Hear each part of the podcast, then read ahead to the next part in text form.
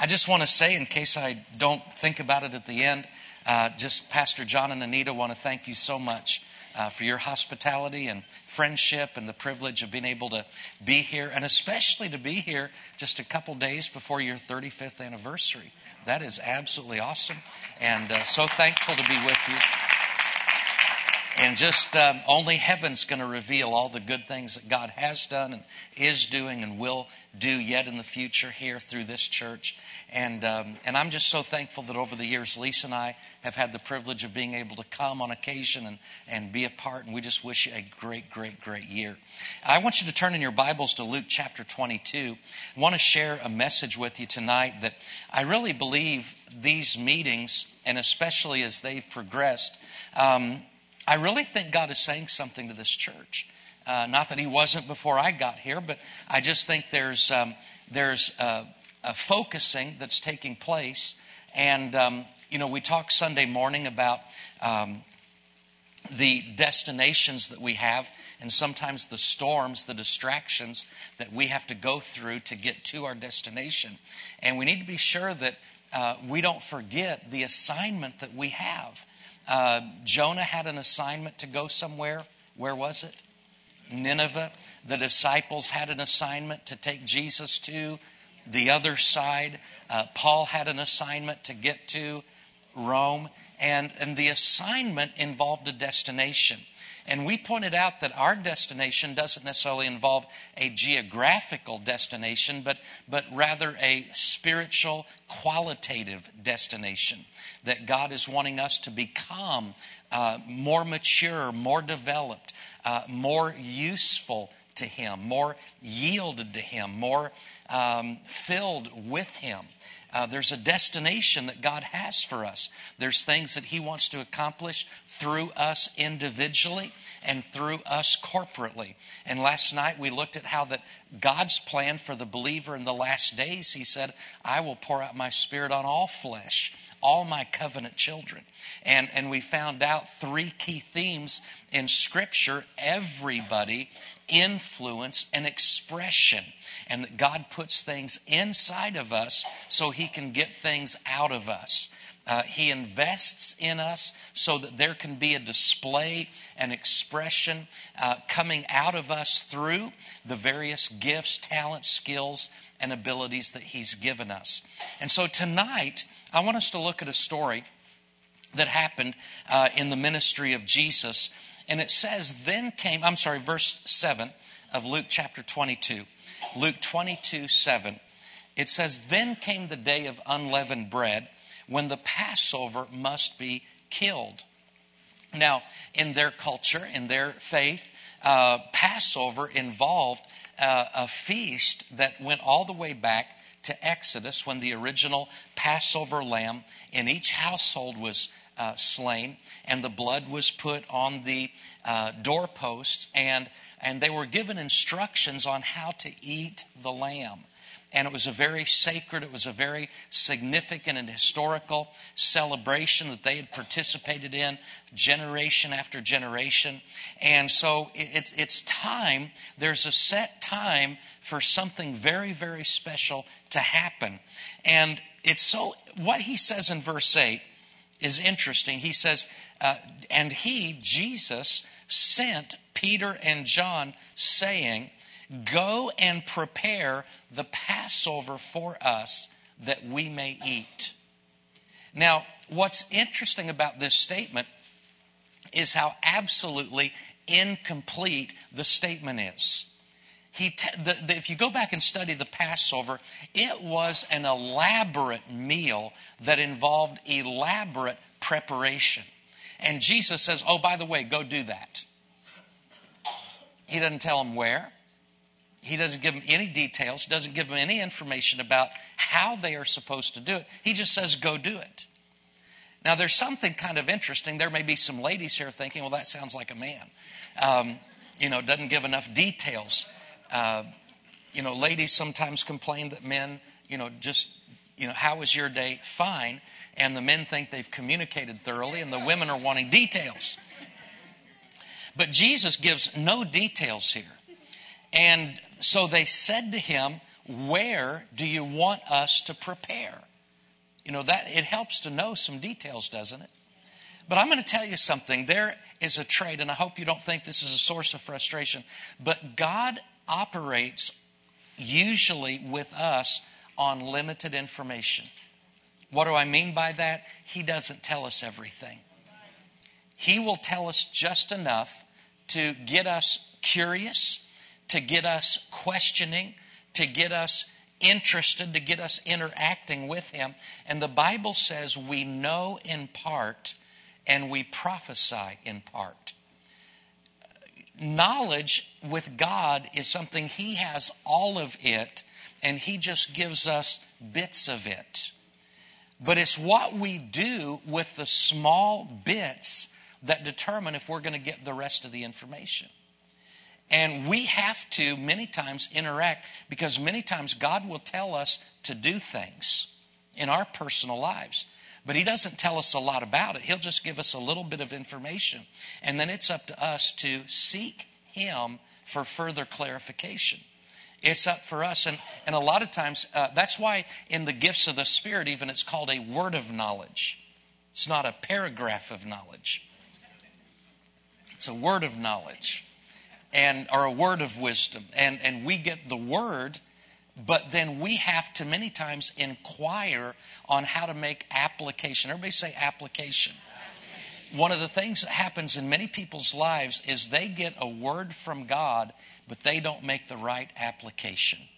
Let me let me give you an example. Brother Hagin one time years ago was with a group of ministers and they were uh, it was after a service if i remember right and they'd gotten together for some food and fellowship after the service.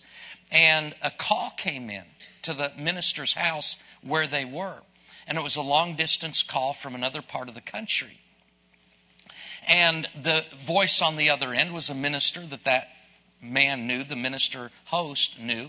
And the, the request was in this other state, a minister's wife had fallen ill and was in very critical condition and conveyed the message to this pastor asking all these other ministers to pray for sister so and so because the word from the doctor was very negative, the prognosis was very dim.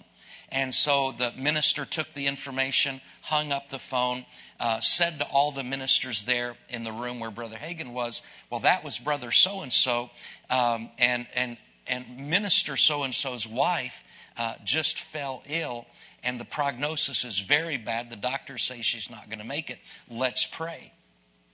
So all those ministers began to pray. And they prayed for some time. They prayed, uh, you know, seriously, fervently.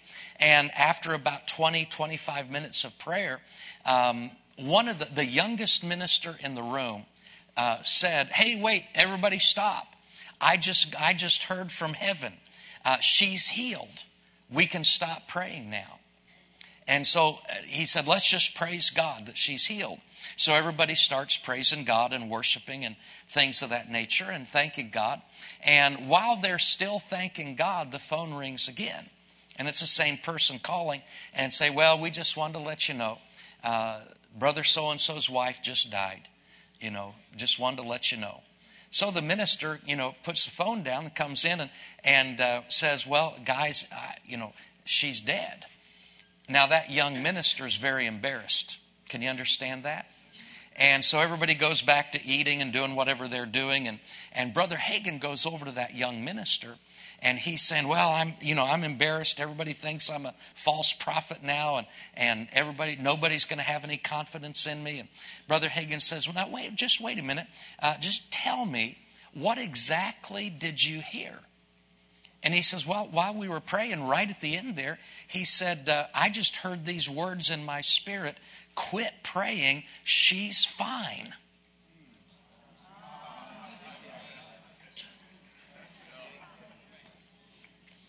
Now, God didn't tell every detail. And Brother Hagin said, Brother, you didn't miss it. You, you heard from God exactly. He said, You got the right word, you just didn't make the right application. She was fine. I'm going to tell you what, there's nothing more fine than being in heaven with Jesus. But see, sometimes we, we make assumptions. Um, when, when Lisa and I were first married, um, we'd been married one year. We'd been one year to Bible school. And we went to Australia and preached for the summer. We were 21 and 22 years of age and very young and just getting started. And we traveled around all over the place in southeastern Australia. And we were in a city called Mildura. And um, the host family that we were going to be staying with during a minister's conference picked us up. And, and the lady, we were, at Lisa and I were in the back seat, and the lady that was driving us, the lady of the house where we were going to be staying, she was pointing out different, this is this park and this is such and such lake. And, and I'll never forget this, still very, very clear to me in my mind. She said, and on the right is the Mildura Army Base Hospital. And I turned and looked to the right, saw the hospital. And the second my eyes laid sight on that hospital, I heard these words down here. And the words that I heard were Before you leave this town, your wife will be in that hospital. Those were the exact words. Not one word added, not one word taken away. And, and, and it shocked me because it came from down here and it came up here. And my mind heard it. And in my mind, I said, What? Didn't say it out loud, but in my mind, I said, What was that? And again, these words came from down here. Before you leave this town, your wife will be in that hospital. Now, what I should have done was I should have probably prayed. That'd be a good idea. Pray. But what I did was I began to reason. And I began to try to figure out mentally how, how would that be? Why would my wife? And I remember thinking, uh, well, why would my wife be in that hospital? I said, why do people go to the hospital? Uh, she's fine. There's nothing wrong with her. Uh, and I thought, tonsillitis. And uh, then I said, no, she hadn't had a sore throat. And then I thought, appendicitis. No, she hadn't had a stomach ache. I said, oh, that's silly. I'm just, no, not, not going to pay any attention to that. Blew it off. Didn't, didn't ask God, didn't pray, didn't tell her. Uh, just blew it off. We get up the next morning. Uh, the, the people were there to pick us up to take us to the ministers' conference. We, uh, we, we both got in the back seat, and uh, there was uh, another lady on the other side. Lisa was in the middle, I was on the far right. Uh, another lady on the left side, uh, one of the wives of one of the two men in the front seat. And this guy starts driving us to the ministers' conference. We hadn't been in that car more than two minutes before he ran a stop sign and we got broadsided by a car going about 45 miles an hour. Took us up on two wheels and we spun. I thought we were going to flip. We never flipped. And uh, the lady sitting next to Lisa that took the impact on that side, she ended up broken, pretty much broke everything on this side of her body. And, um, and, and Lisa was in between us and got sandwiched. And guess where she went and spent the night? That hospital. Sorry, baby. Um, you know, we're thankful it wasn't worse, but, um, you know, I, I look back on that, and when God speaks to us, He doesn't necessarily tell us everything. But I think He will tell us enough so that it's really an invitation for us to seek Him more and to get more clarification. And so Jesus says to Peter and John, Go and prepare the Passover for us that we may eat. What that is, is direction. Everybody say direction. Now, the interesting thing about the direction is they really don't have the means to do what Jesus told them to do. They're not anywhere close to their home. They're visiting in a different city. They don't have anywhere near the provisions or the wherewithal to do what Jesus told them to do. So when God gives you direction, let me tell you two things about it. Number one, He doesn't tell you everything. Number two, you may not think you can do it. But what you do then is you don't say, Well, I can't do that, and turn around and walk away. What you do is you begin to talk to God about it. And so they did what's appropriate here. They got direction, and then they asked a question. Ask him, talk to him about it. So they said to him, Where do you want us to prepare? And he said to them, Behold, when you have entered the city, a man will meet you carrying a pitcher of water. And follow him into the house which he enters. Then you shall say to the master of the house, The teacher says to you, Where is the guest room where I may eat the Passover with my disciples? Then he will show you a large furnished upper room. There make ready. So they went and found it just as he had said to them, and they prepared the Passover. Now, I want to tell you four elements that are involved in this process because this process that we just saw really establishes a prototype, a pattern for the way that God is going to use us most of the time. Because God works in predictable patterns the first thing that you have is direction. And remember about the direction when he said, Go prepare the Passover.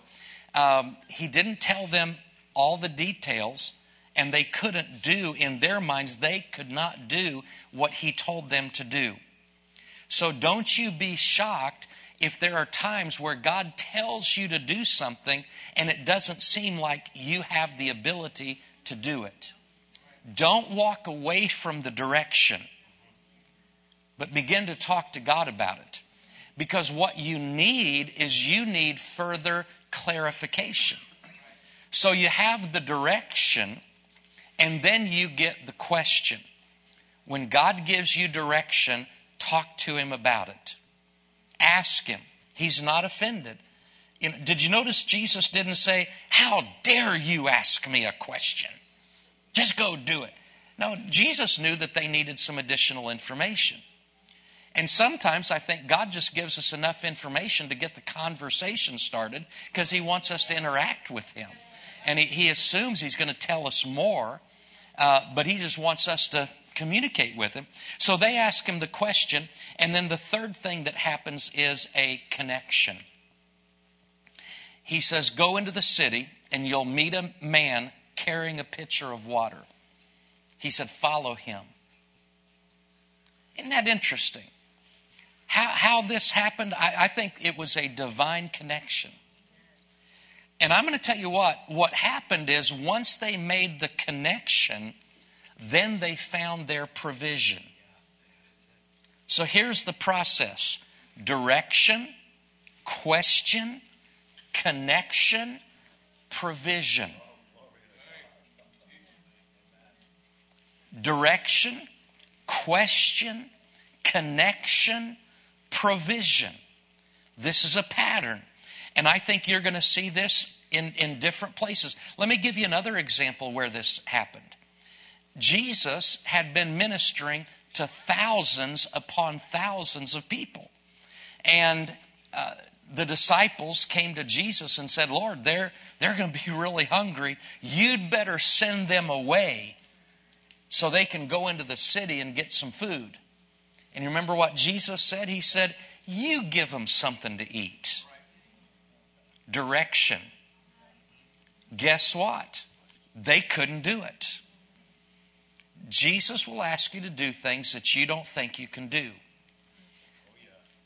But they said, Well, Lord, we, we can't do that. And they said, Oh, uh, there's just this little kid here.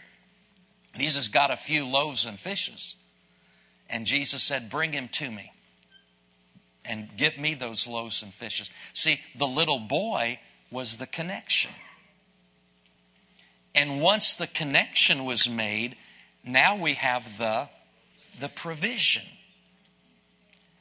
Now, what we have to understand about this is that the disciples could have ignored the little boy. They could have just said, Jesus, you know, not trying to be disrespectful, but Jesus, you're crazy. We can't feed this group of people. But um, Peter and John could have not asked a question, just, well, let's go do it. And they'd been wandering around the city trying to, but they had to ask the question. They had to get the next step. And you know, I think there's a lot of people who are frustrated in their Christian life because maybe God has dealt with them about something that He wants them to do. But either they've never gotten the, they've never asked the questions, God, help me know how to do this. See, the Bible says if you lack wisdom, ask Him. And He'll give it to you. And He, he won't upbraid you, He won't criticize you for not having known. But a lot of people don't, that not only do they not ask the question, but they just walk away because they think, well, God, I could never do that. And what's missing in many, many cases is the connection. And the reason the connection is missing in so many uh, situations is because we tend to be very, very individualized Christians. We want to live our Christianity in a cocoon instead of in a community. Did you hear that? We want to live our Christianity in a cocoon instead of in a community. Because God is going to put us in touch with people. They're going to be people that you connect with. And, and there's going to be something that they have that you need to spark something inside of you. You've got the nitro, but they've got the glycerin.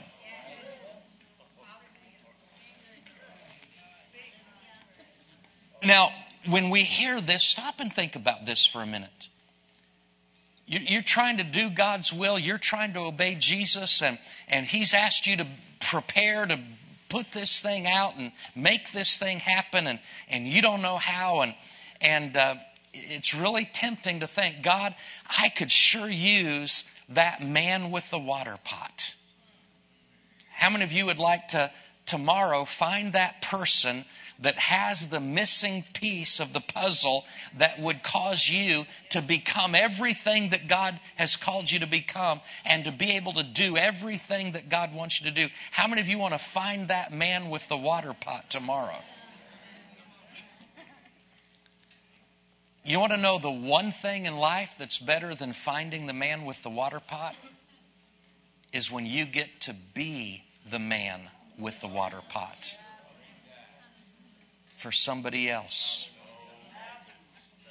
See, you may hold the key of encouragement that somebody else needs. I talked about George Washington Carver the other day, and I'm going to talk about him again tonight. Um, George Washington Carver was born right around the time of the Civil War. He started his life as a slave, but he became a chemist, a horticulturist, and an educator, as well as a great inventor. He discovered 300, more than 300 uses for peanuts and hundreds of more uses for soybeans, pecans, and sweet potatoes, and, and just to make all these more marketable, more uh, economically productive. And George Washington Carver was a great man of prayer. And he, he made this statement. He said, When I was young, I said to God, God, tell me the mystery of the universe. What do you think of that prayer? It's pretty ambitious, isn't it? God, tell me the mystery of the universe. Now, I'm quoting him, all right? He said, I said, God, tell me the mystery of the universe. And God said, uh, that knowledge is for me alone. So I said, then show me the mystery of the peanut. And God told me, well, George, that's more nearly your size. Don't you love that? Now, can I tell you one reason why I think many Christians never fully discover and fully step into the plan of God for their life? Is because they're looking at the universe and God's wanting them to look at a peanut. Because they don't know the value of the small thing. I think one of the greatest mistakes that we make is we look at the big television preacher. We look at the, you know, mega celebrity. We look at some, you know, mega church and, and, and all that. And, and we begin to feel like, well, I'm so insignificant. I don't have much. I, I don't amount to much. I'm not, you know, I'm not some big celebrity preacher, some celebrity singer. Um, you know, I'm not, you know, uh, an international whatever, and uh, we begin to feel there's there's three lies that Satan will tell you. Satan will tell you that you have little value, you are worthless. You have little faith, you are faithless. And you have little ability, you are useless. What George Washington Carver discovered and what we need to discover is that we are probably not going to find our, our assignment from God. We're not going to find our destiny uh, by looking to the stars and the massive universe. We need to find something little, something small, and be faithful. Moses, all, when, when God told Moses, I want you to go deliver the children of Israel, that was another one of those deals like, how on earth am I supposed to do that? You know, God told Moses to do something that in the mind of Moses was absolutely impossible. And God said to Moses, after Moses was given all these excuses and everything, He said, Moses, what is that in your hand? And Moses said, It's a stick. And God said, Throw it down and pick it back up. And you know the story of what happened there. And, and God used that stick to split the Red Sea and to bring the greatest empire of the world to its knees. Rahab had a piece of scarlet thread and, and didn't seem like much, but God used that piece of scarlet thread to save her whole family. Samson only had the jawbone of a donkey, but that jawbone was used to slay a thousand of the enemy. The widow woman just had a little bit of oil, but she used the oil the way God said, and her whole family was spared. The little boy only had a few loaves and few fish. But Jesus used them to feed a multitude. Dorcas in the New Testament, she just had some needle and thread. But, but God used that needle and thread, and she made all kinds of things to bless all kinds of people. You know, God's not looking for folks that are big because people who are big, sometimes they're too big for God. They're too busy trusting in all that they have. But the people that God uses are the people that God tells to do something that they probably can't do on their own, or at least they think they can't do on their own. But if they'll take time and just say, Jesus, it doesn't seem like I can do this, it doesn't seem like we have enough to feed the multitudes. Jesus, we don't know. We're in a foreign city. We don't know where to go prepare a path. Where do you want us to go? If you'll take time and talk to God about it, even though it seems like he told you something impossible, if you talk to him about it, he'll give you direction. And the direction will lead you to a connection, and the connection will lead you to your provision. The common denominator in all of these situations is that people had to act. People had to act. They couldn't look at what Jesus told them to do and turn and walk away from it. Do you know how many people have done that? Do you know how many people have lived their whole lives and there's stuff that God told them to do, desires, and, and sometimes when God tells you to do something, it's nothing more than kind of a, an impulse. It's nothing more than a desire. It's nothing more than um, an urge to do something. But how many people get intimidated? How many people, due to feelings of inferiority, just back off and say, "Well, I could never do that," and they never, they never, they never ask the questions. And because they never ask the questions, the seed of direction that God gave them lays ungerminated, lies ungerminated in their heart and life for years and years. And as one writer said they die with the song still in them. When he gives us direction, we need to ask him the questions. He'll lead us to the connections that will unlock the provisions. I'm, I'm going to tell you, I'm just going to close with this tonight. Really simple, simple story. But it is so powerful because what I want you to know that every single one of you here, just individually, and then when you take you all corporately, it just exponentially multiplies.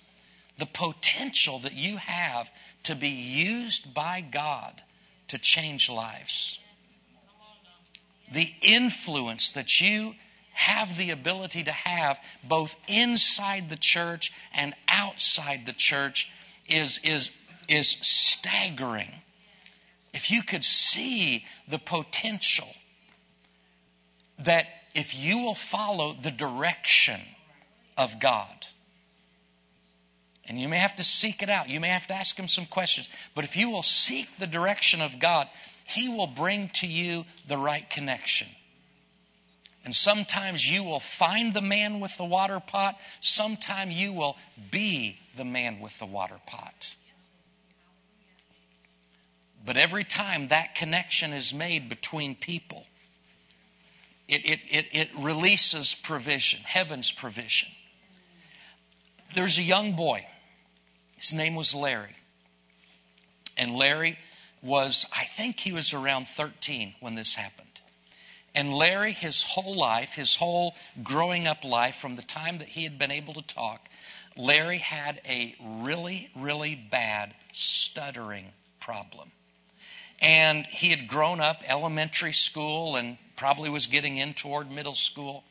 But he had had situation after situation as a little kid where when he would start stuttering, his, his schoolmates would mock him and make fun of him.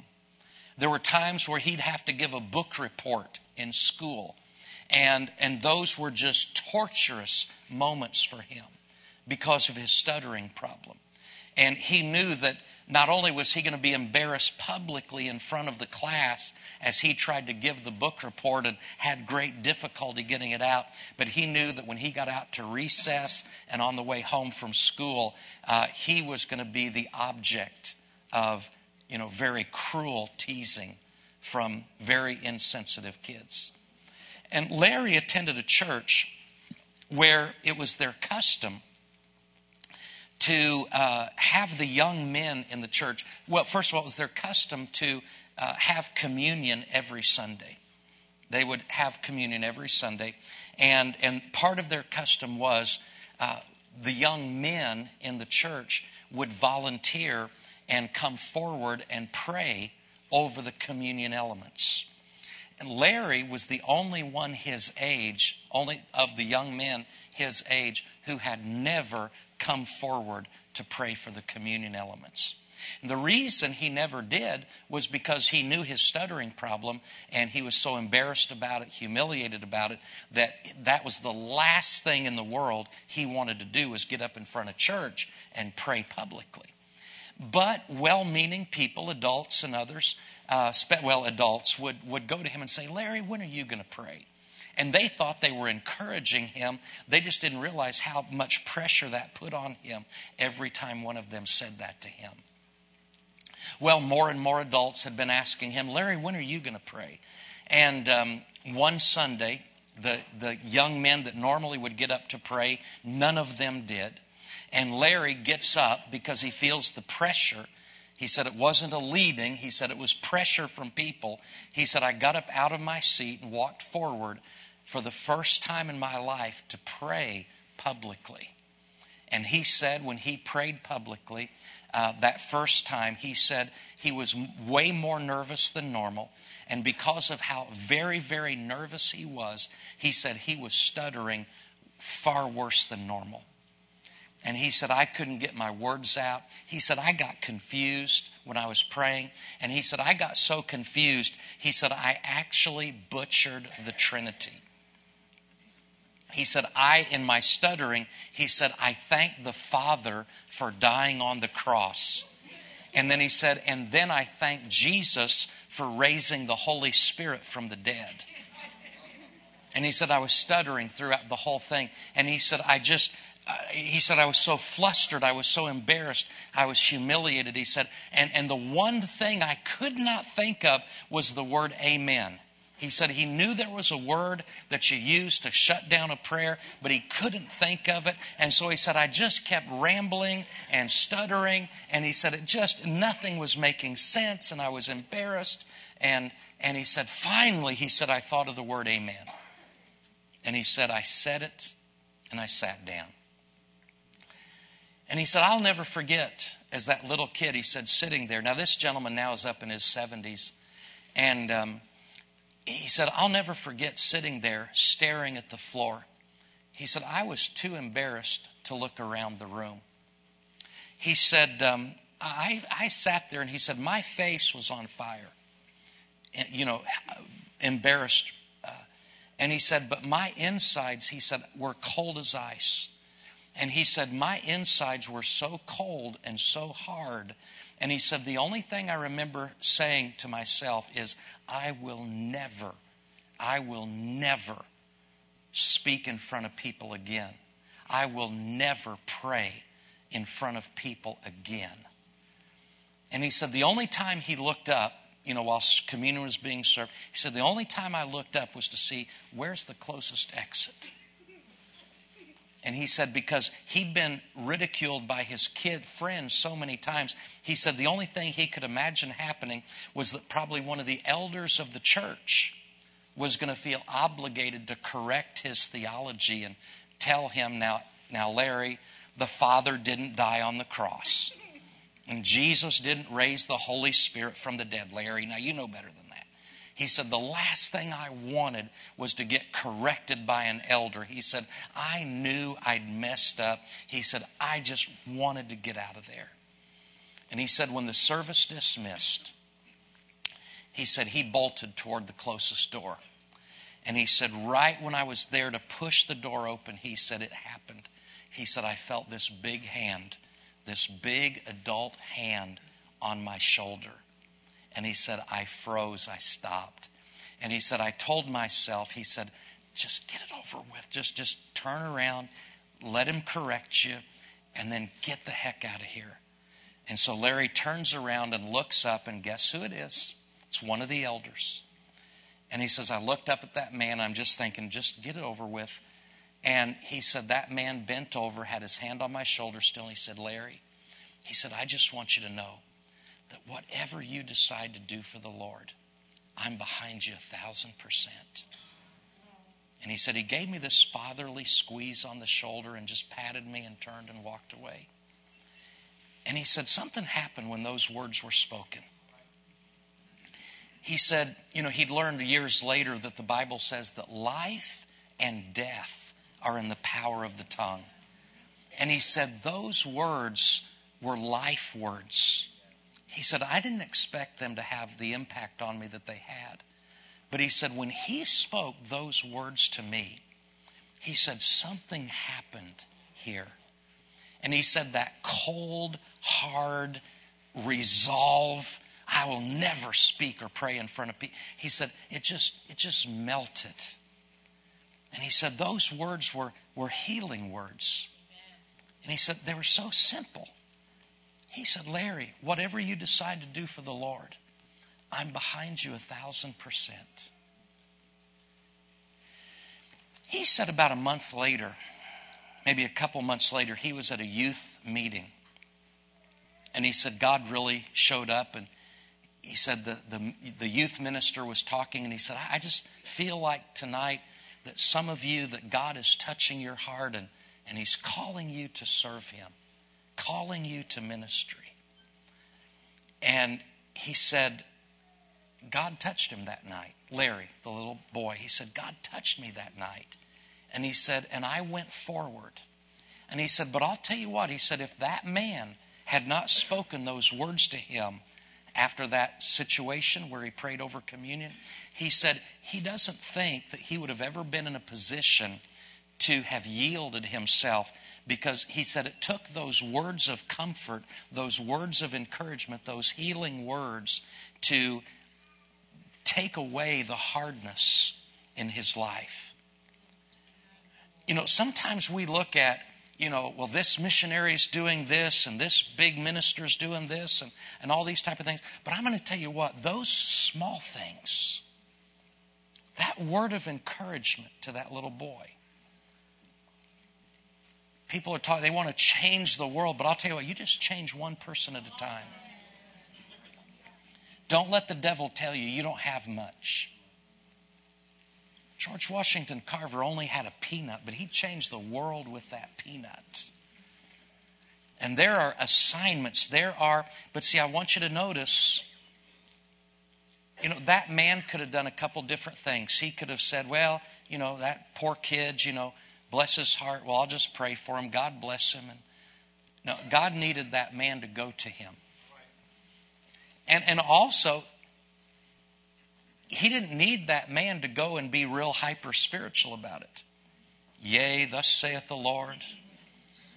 God has sent me from the further, furthermost part of the sanctuary to let you know. Now, he just said, Larry, whatever you decide to do for the Lord, I'm behind you a thousand percent. Connection. See, there's a connection there. And that connection changed that boy's life and changed that boy's destiny. Now, let me tell you what that boy went on to do. Some of you may know his name, some of you may not. That young boy's name is Larry Crabb. He went on to become one of the foremost pioneers of the Christian counseling movement in the United States. He wrote dozens of books to help counselors take their secular training and, and use the parts of it that are good and use scripture and prayer and the Holy Spirit to take Christian, to take counseling where it's not just a secular exercise, but where people's lives are being touched by the love and the compassion of God. And, and, and he's done amazing things. All because a man was willing to do something, get up and walk across the room and make a connection. And when he made a connection, that boy received a provision. Maybe you need some people with water pots in your life.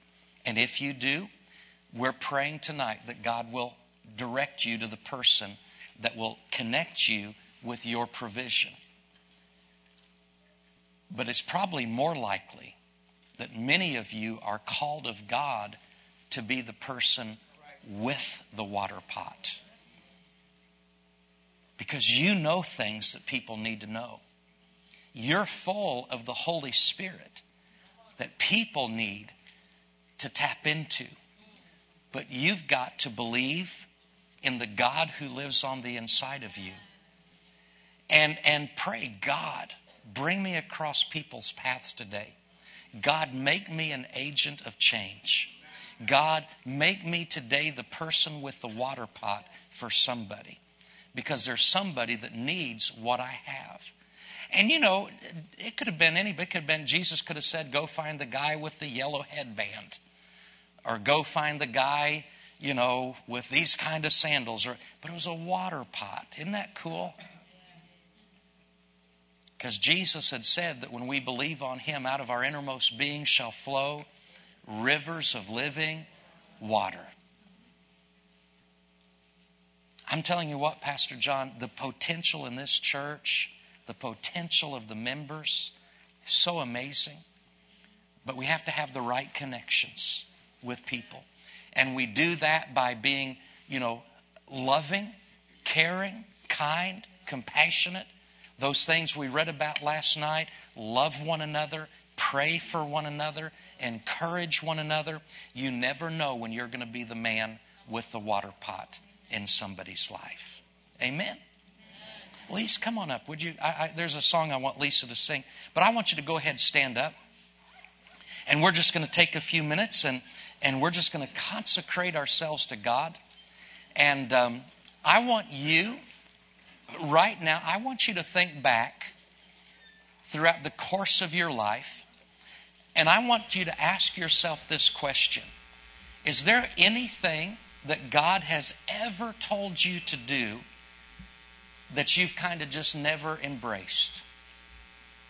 Some assignment. Now, I realize sometimes we can realize, well, God didn't really tell me that. I just thought that up. But, but stop and think because there are people all over the place that God has talked to you about things in the past and you just kind of put it on a shelf. Maybe you thought, well, I can't do that. I'm not adequate. I'm not capable. Maybe you're like a Gideon and you said, I'm from too poor of a family. I don't have the proper education criteria, credentials. Maybe you're like Sarah and maybe you said, I was too old. I'm too old. Maybe you're like Jeremiah, said, I'm too young. Maybe you just had a really rough background and you feel like Peter when he said, Lord, depart from me. I'm a sinful man. But here's what I want you to know the Bible says the gifts and the callings of God are without repentance. That means if God ever called you to do it, that He hasn't changed His mind. Now, maybe you haven't positioned yourself to obey God in that area, but you know what? It's not too late to ask Him the question. If God ever gave you the direction, it's not too late. God wants you to ask Him the question God, give me wisdom. Show me how to do this. And then He's going to connect you properly so that the full provision can be released and unleashed, and you're going to be turned loose to be a blessing. Amen? Let's just take a minute and pray. Father, in the name of Jesus, we want to thank you that you love your people so much that we're not just here to be recipients we're not just here to receive blessing, but Father, we are here having received rich impartations of the Holy Ghost and rich deposits of the Word of God in our life. And you've put gifts and skills and talents on the inside of each and every person here. And Father, I pray that if there are assignments, callings, that you've given people in the past that they've walked away from or ignored or kept on the shelf. Father, I pray tonight that the Holy Spirit will remind them. Maybe some of them, as a matter of fact, I'm picking this up in my spirit right now. Some of you even accepted the challenge from God and you committed to do it, but then you just got distracted. It's not that you ignored it to begin with God's wanting you to take that thing off the shelf. He's wanting you to dust it off. And He's wanting you to say, God, use me. Show me how to get back on track. There is no condemnation. So I want you to know right now that if you've led, laid something aside, God's not here to condemn you. God's here to help you get back, back on track. And so I want us to do this. I want you just to let this be a time of searching in your heart and uh, Lisa, I want you to go ahead and minister this song. This is a song of consecration. And let this be your prayer as she ministers this song. Where you go, I'll go. What you say, I'll say, God. What you pray, I'll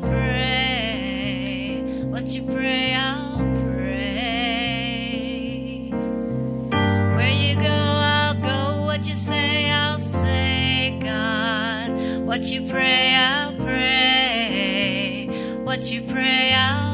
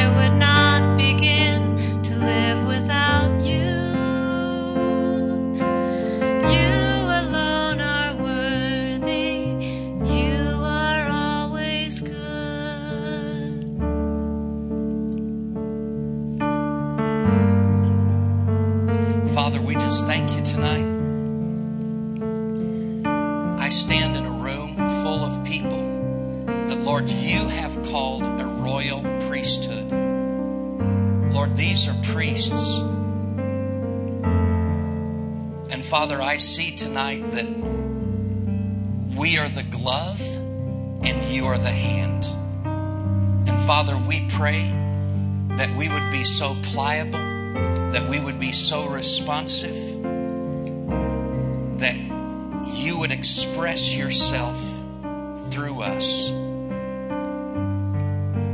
Father, I thank you for the gifts, the skills, the talents, the abilities that you've put on the inside of each one here, the potential that you've put on the inside of each one. And Father, I pray for divine connections. Lord, I believe that there's going to be people tomorrow who are going to be divine connections for other people. There are people in this room that tomorrow you're going to use them to bring a word of encouragement. You're going to use them to show exceptional kindness. You're going to show use them to to give somebody hope that has no hope. They're going to impart joy to somebody that has no joy. And Father, I thank you that our lives are just going to be a continuous cycle of receiving and giving, receiving and giving, receiving and giving, receiving your spirit, your joy, your peace, and then transmitting it, transferring it to others.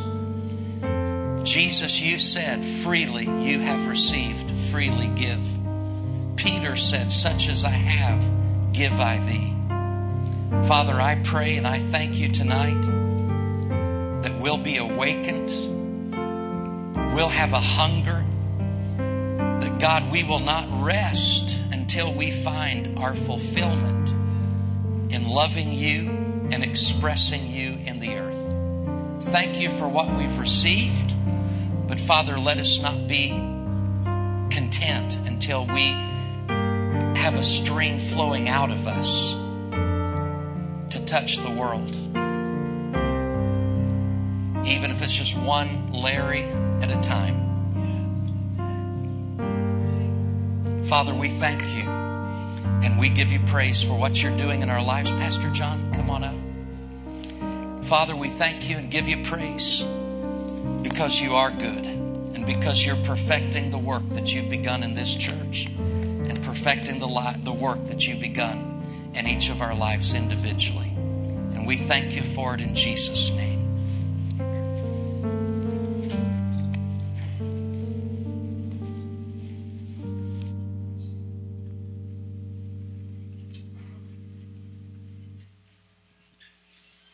God put it on my heart. Beginning of this year, towards the end of last year, that this was a year when He wanted to lift the eyes of people here off of ourselves and to look up. Abraham's, God told Abraham to lift his eyes and to see. Abraham could only believe for one child, and God wanted to expand his vision of what he wanted to do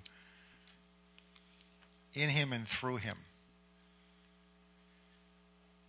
And most of us think so small. And most of us are so caught up in our own lives and our own growth and what's going on in our own lives. and in many cases struggling day by day, one day at a time in some cases. And the potential that's in us that Tony talked about is literally the life of God. The prayer that I've been praying over you every day, over my family and over me, is that God, that we would be strengthened by His Spirit with might in our inner man, that Christ may live His life in us, that He may dwell in us through faith. And that means that He can live what He wants to live and do what He wants to do in us and through us. And His eyes are looking up, His eyes are looking around. And He's not just calling us, He's working in us to do that. Because as we'll begin to lift our eyes off of ourselves and off of what we're going through and off the immediate world around us, we'll begin to see with His eyes what's around us. And as we begin to see with His eyes and we begin to take that step that you heard about tonight, then the life of God will begin to flow out of you. The reason most of us are not experiencing more of it is dormant in us. And it starts with a little flow, and the more you release it, the more confidence you have. And the more confident you are, the more open you are, the more sensitive you are to needs around us, you. And the more you do that, the more that life flows until it will just break forth. And as it does, the depression's going to go, the fear's going to go, everything, because it's the life of God flowing out of us. And for so many of us, that's the answer. That's the answer. God, it's time. It's time. It's God's Spirit saying to us at Faith Christian Center, it's time. And I don't sense it as God standing behind us, condemning us and pushing us, as so often I think people have felt and have done. And we, God's calling us. He's calling us from inside. And it wouldn't surprise me if it, a number of you tonight already have that sense and maybe even beginning to experience. And I want you to know tonight that's the Spirit of God in you. That's not just your thinking, that's the Spirit of God in you tapping on the inside saying, Son, daughter, I'm trying to get your attention.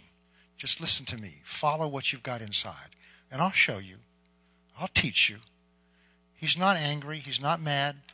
He's drawing us. He knows where we are. He knows what we know. He knows certainly what we don't know. And if we'll just be open and willing, He's well able to bring us there. Amen. And oh, we're going to see something glorious. Something glorious if we'll just do it, and I believe we will. Praise the Lord. Amen.